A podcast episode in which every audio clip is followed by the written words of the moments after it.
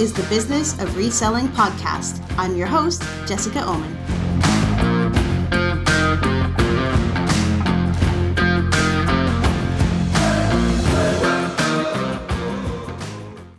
Hey, everybody. It's episode 14 of the Business of Reselling podcast, and I'm recording this on Halloween um, because what else would I be doing on Halloween? If you know me at all, you know that Halloween is not my jam.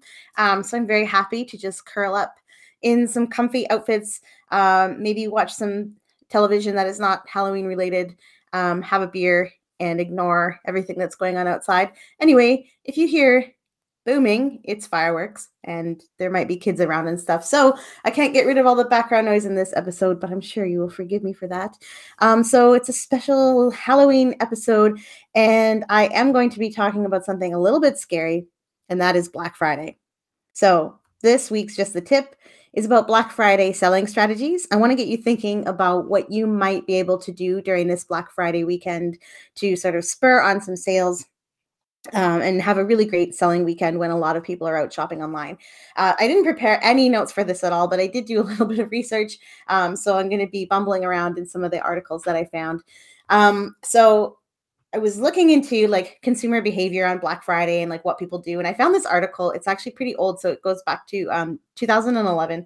And um, it's four researchers Simpson, Taylor, O'Rourke, and Shaw from Eastern Illinois University. And I I don't know anything about Eastern Illinois University, um, but I did like this article. So this was an article where some researchers went and did some observations at um, brick and mortar retailer retail stores to see um, how consumers sort of responded to like door crashers and long lines and getting up early in the morning and stuff like that to just sort of see how people were reacting to the whole Black Friday scene um, and how they felt. And what was super interesting about the observations that the researchers did was that they found out that uh, uh, 40% of observers reported seeing individual customers exhibit calmness in this Black Friday scenario, followed by courteousness, followed by happiness, followed by anxiety. so we know the traditional Black Friday uh, situation. You know, it's all about those getting those door crasher deals, getting up early, waiting in line. The stores open early.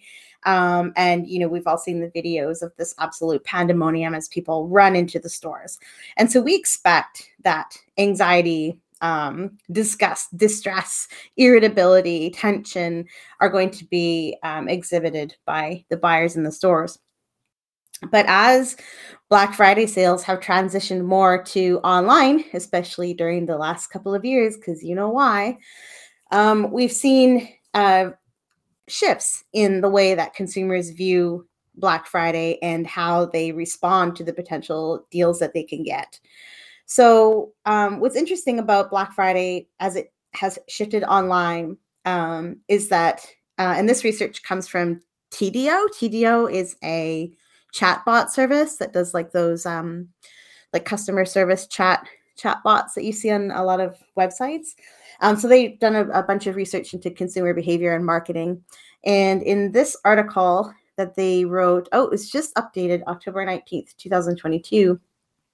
Uh, they found in some of their research on Black Friday consumer behavior that as many as 62% of buyers think Black Friday is a scam to get people to spend more money. But over 80% of customers intend to shop on Black Friday and Cyber Monday anyway, um, which is quite funny. I mean, it's weird to talk about something like Black Friday as a scam because the deals are offered and you can buy the deal or not buy the deal, and nobody is forcing you to buy it. Therefore, it doesn't really qualify as a scam. Um, so it's kind of an interesting observation on how people uh, look at Black Friday shopping now. I think, especially online. Um, the article also says that 31% of brick and mortar shoppers uh, plan to spend more than last year, and 77% of people would be interested in booking an appointment to shop in store on Black Friday. Uh, so, what's interesting about that, if we think back again to what um, Black Friday used to be all about before consumers were doing so much online shopping, um, was there was this idea that you could be first, you could be the first person to get at something that there was a super limited quantity of.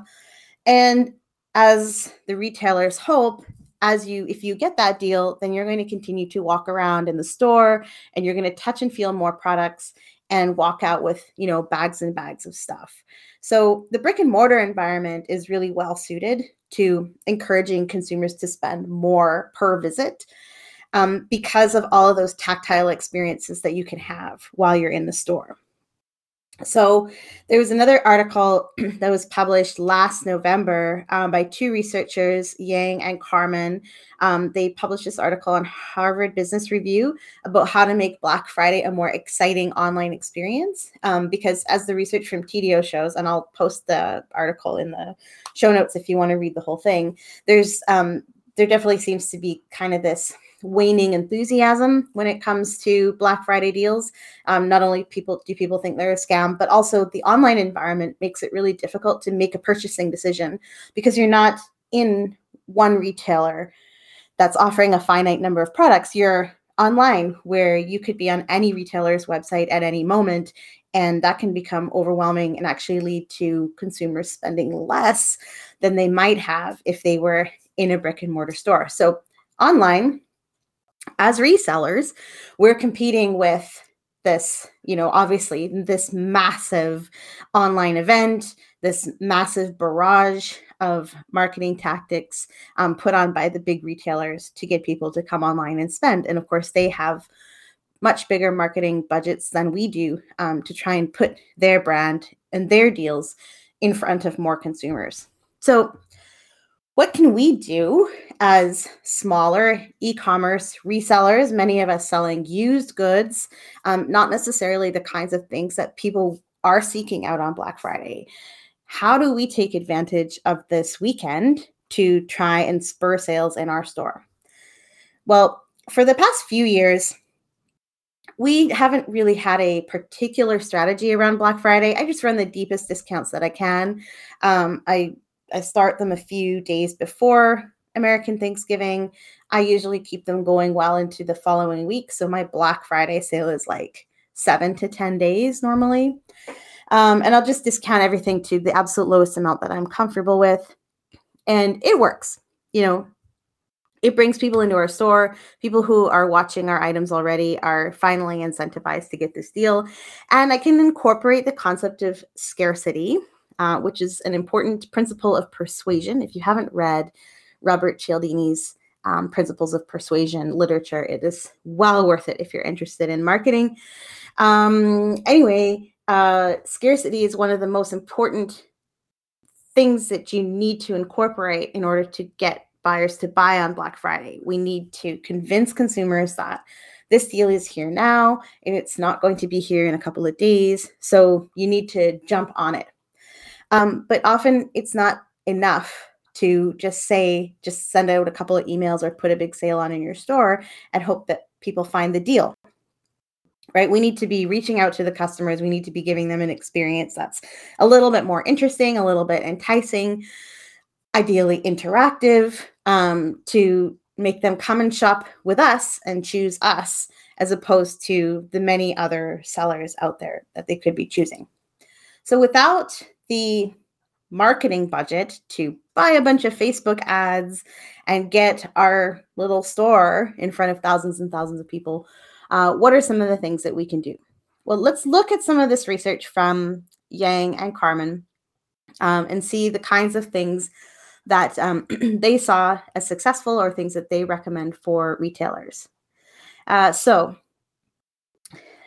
they say in the article our study of consumer psychology reveals that three aspects of old school Black Friday have made it a particularly strong business and cultural phenomenon. And those three things are doorbusters, scarcity management, and browsing. So their suggestions are if you can figure out a way to sort of manage these um, these three aspects uh, in a way that brings consumers in and makes them stay, that you're going to have a more successful Black Friday weekend. So doorbusters, right? Doorbusters are like loss leaders, um, products that are sold as a loss to, in order to get customers in the door. And I'm not going to make the suggestion that you should discount anything to the point of losing money on it, but we can still look at the concept of doorbusters busters to say what can we you know how can we entice customers to come in and get a great deal and buy more stuff um, one of the sort of easy ways to do that is like say if you're on ebay you know offering like um, a discount if people spend more um, a significant discount if they spend more or discounting a few items really significantly and then after making the purchase reach out to the buyer and say you know hey you you're the lucky recipient of our doorbuster deal um, because you got it. Here's you know your opportunity to get you know 40% off in our store with this coupon or 20% off or whatever it is so between the buyer making the purchase of the super cheap discounted item and you shipping it you're reaching out to them and encouraging them to make another purchase. So that's one day that one way you can kind of use the same idea of a doorbuster to potentially make additional sales. I can't say for sure if it would work, but it's something you could think about. Um, and there may be other ways to incorporate that same uh, concept into your online store. Now, scarcity, I already mentioned, um, it's an, a really important thing to to leverage with any Black Friday event, whether that's in person or online. Buyers need to understand that they're not going to get this deal all the way to Christmas, that it is going to end. Um, and you can be very proactive about the way you do this. If you're on eBay now and you use the offers to watchers feature, this is a great way to incorporate scarcity because those offers to watchers are only good for like, I think it's 48 hours or something. So you can do this during Black Friday to try and encourage consumers to make a purchase sooner. And this is one thing that I've done in the past couple of years that has worked really well. So let's say I take my die cast cars and I discount them all by 30% across the board. They're on sale. Whenever you put a category of items on sale in your store, you're going to notice that your watchers start to increase.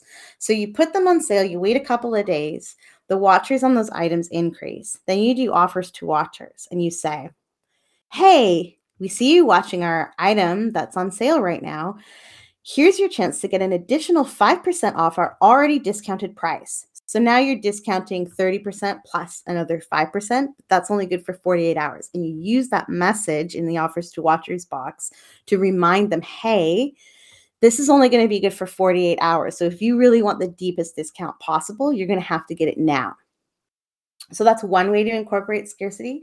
You can also use some of eBay's uh, new functions around sending newsletters or sending messages to uh, repeat buyers or certain buyer groups um, and use the same kind of rhetoric to try and encourage them to purchase before your Black Friday sales uh, end. And then the third uh, aspect that they talk about in the article is browsing. so, browsing, of course, in brick and mortar can be really effective. As I already said, a buyer who comes in and gets that doorbuster, or even if they don't get the doorbuster, stays and touches and feels a whole bunch of products in the store and you know likely makes an additional purchase. So that's how the browsing works. We're presenting the products in an attractive way, and the buyer is going to wander through the store and find themselves a deal. So in the article, they say, you know, the ability to see, touch, and try out products contributes to the sensory pleasure of discovery in the brick and mortar environment. So sparking this kind of discovery has always been a challenge for retailers because they're inherently less immersive multisensory environments.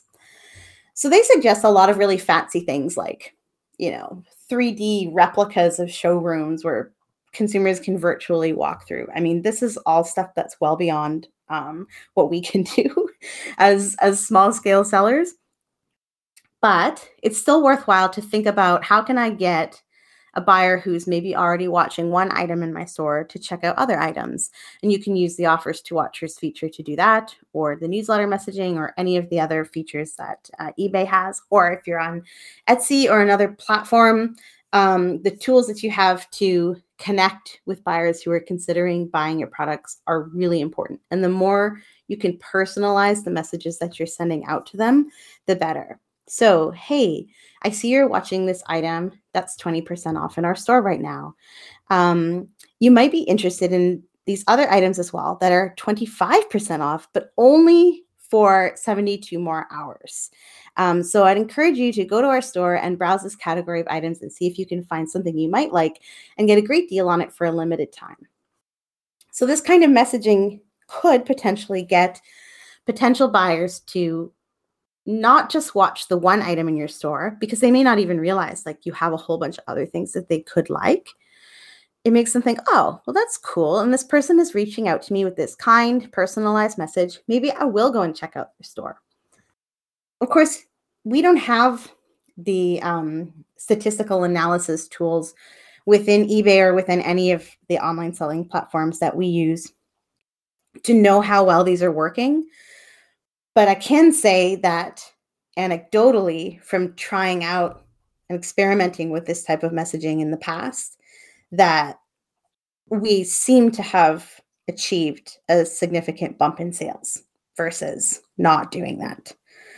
Um, it's difficult because you don't have like a control group where you can say, okay, like I'm going to do this for this part of my store, and I'm not going to do this for this other part of my store. It it's very difficult to um, to really get the science behind it in you know in the small retail environments that we're working in.